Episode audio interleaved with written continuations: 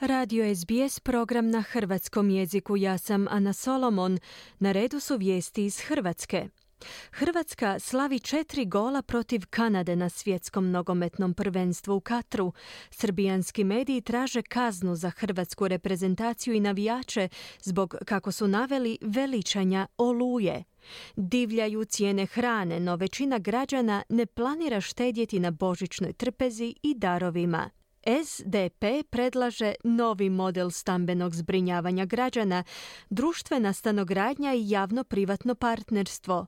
Više u izvješću Siniše Bogdanića iz Zagreba. Hrvatska slavi spektakularnu pobjedu svoje nogometne reprezentacije nad Kanadom na svjetskom nogometnom prvenstvu u Kataru. Sjajna Hrvatska je razbila Kanadu i upisala prvu pobjedu u Kataru 4-1. Lakše se diše. Čudesna Hrvatska s četiri gola isprašila Kanadu i preuzela vrh. To su samo neki naslovi hrvatskih portala i tiskanih dnevnika, no nogometu više u sportskom bloku.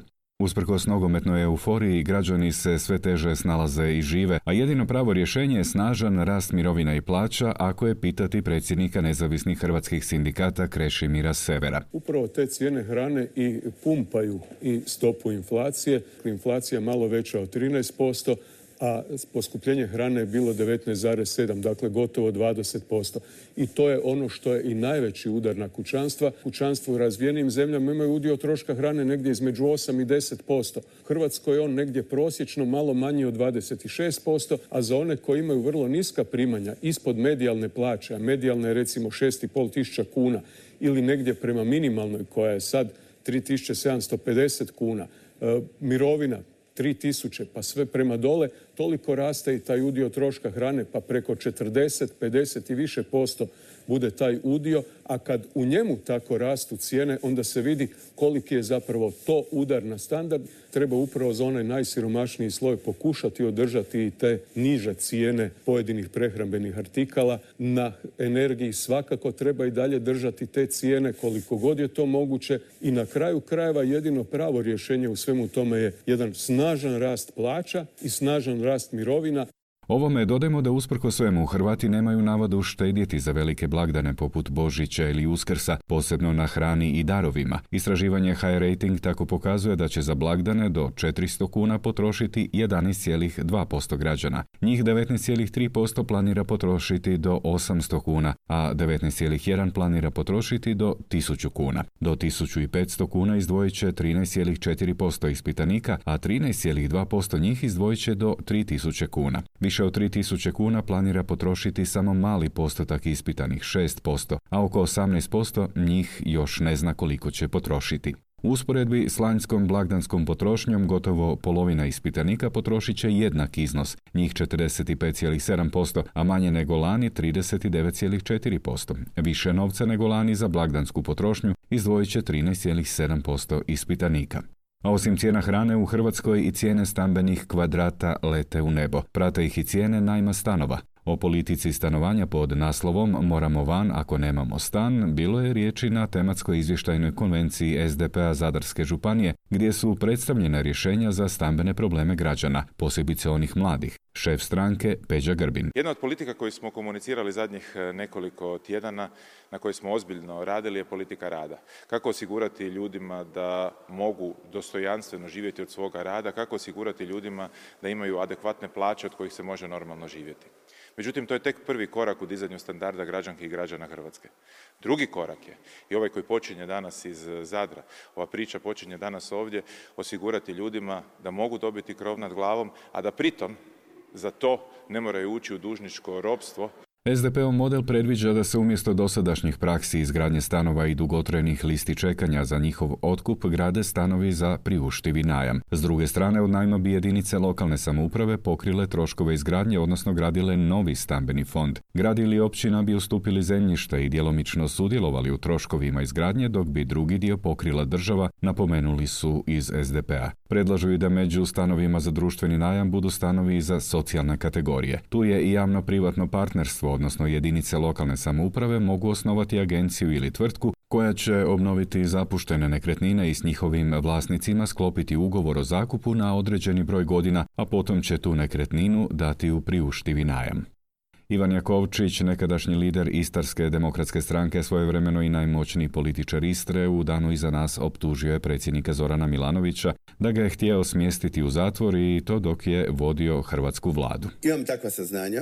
Volio bih to raščistiti s njime. E, osoba koja mi je to rekla je iznimno povjerljiva osoba i poznata osoba još uvijek i danas, tako da neću govoriti o imenima, ali spreman sam s njime to raščistiti, jer Zoran je e, u jednom trenutku jednom od mojih najboljih prijatelja, Veljko Ostojiću, napravio vrlo, vrlo loše stvari. Jakovčić je u programu HTV-a izjavio i da je Andrej Plenković, hrvatski premijer i šef HDZ-a, jedini ozbiljni političar u Hrvatskoj. Rekao je i kako bi jako volio vidjeti Plenkovića na mjestu predsjednika Europske komisije, te da će sigurno imati podršku njegovih europskih liberala, kao i da su socijalisti uvijek s dosta simpatičnosti i korektnosti gledali prema tome kako je on nastupao jer nije ultra konzervativan. Osim ovoga dodao je da ne misli da su Milanović i Plenković korumpirani političari.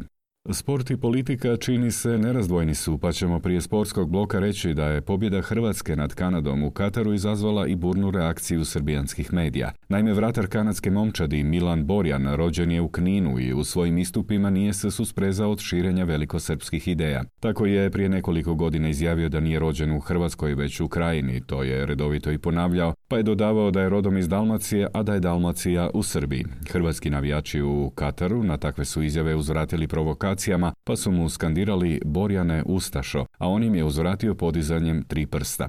Srbijanski tabloid Kurir nakon svega je objavio tekst naslovljen Vidili FIFA ovo, šokantno veličanje oluje usred mundijala, Hrvatska mora biti hitno i žestoko kažnjena, a u tekstu piše Borjan je bio izložen žestokim uvredama hrvatskih navijača. Bilo je to šokantno veličenje zločinačke vojne operacije Oluja usred mundijala u Kataru. Hrvati su istaknuli i uvredljiv transparent na račun Borjana sa slikom traktora koji asocira na vojnu akciju Oluja. Ustaše slave Oluju nasred Katara, jure i pljuju Borjana, a veličaju etničko čišćenje Srba u krajini, piše tako zloglasni informer. Drugi srbijanski mediji navode vulgarne uvrede upućene kanadskom vrataru, ali i njegovoj supruzi, dok se on sam požalio kako mu je telefonski broj objavljen na društvenim mrežama, zbog čega je primio nekoliko tisuća poruka sličnog sadržaja. S hrvatske strane takve je uvrede među prvima osudio reprezentativac Bruno Petković. Hrvatski mediji obilno su pratili i dolazak na katarske tribine bivše hrvatske predsjednice Kolinde Grabar-Kitarović, koja je odlučila na svjetskom nogometnom prvenstvu prezentirati hrvatsku narodnu baštinu i to kroz pojavljivanje u Posavskoj narodnoj nošnji. Kako je ranije najavila i objasnila, izabrala ju je zbog njene kombinacije crvenih i bijelih polja. Dodala je kako dress code na svečanoj platformi dopušta svečano odijelo ili traditional attire, odnosno narodnu nošnju koja je dodala jako prihvaćen način odjevanja u svečanim prigodama. Poslušajte što je uoči utakmice bivša hrvatska predsjednica izjavila pred kamerom RTL-a. Ja sam išla posuditi nošnju i moja ideja je bila zapravo nositi samo košulju na hlače.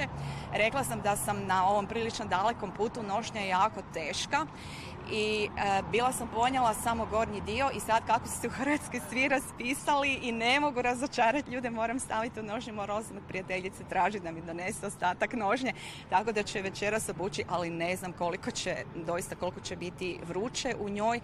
I malkice i neudobno, jer znate kakve su nošnje, težak je materijal, teško je to nositi na sebi, pa ću za svaki slučaj nositi hlače da mogu. Ipak možda malo u poluvremenu ili u nekoj situaciji se presvući. Toliko od ovog javljanja prave sportske vijesti tek slijede i Zagreba za SBS Siniša Bogdanić.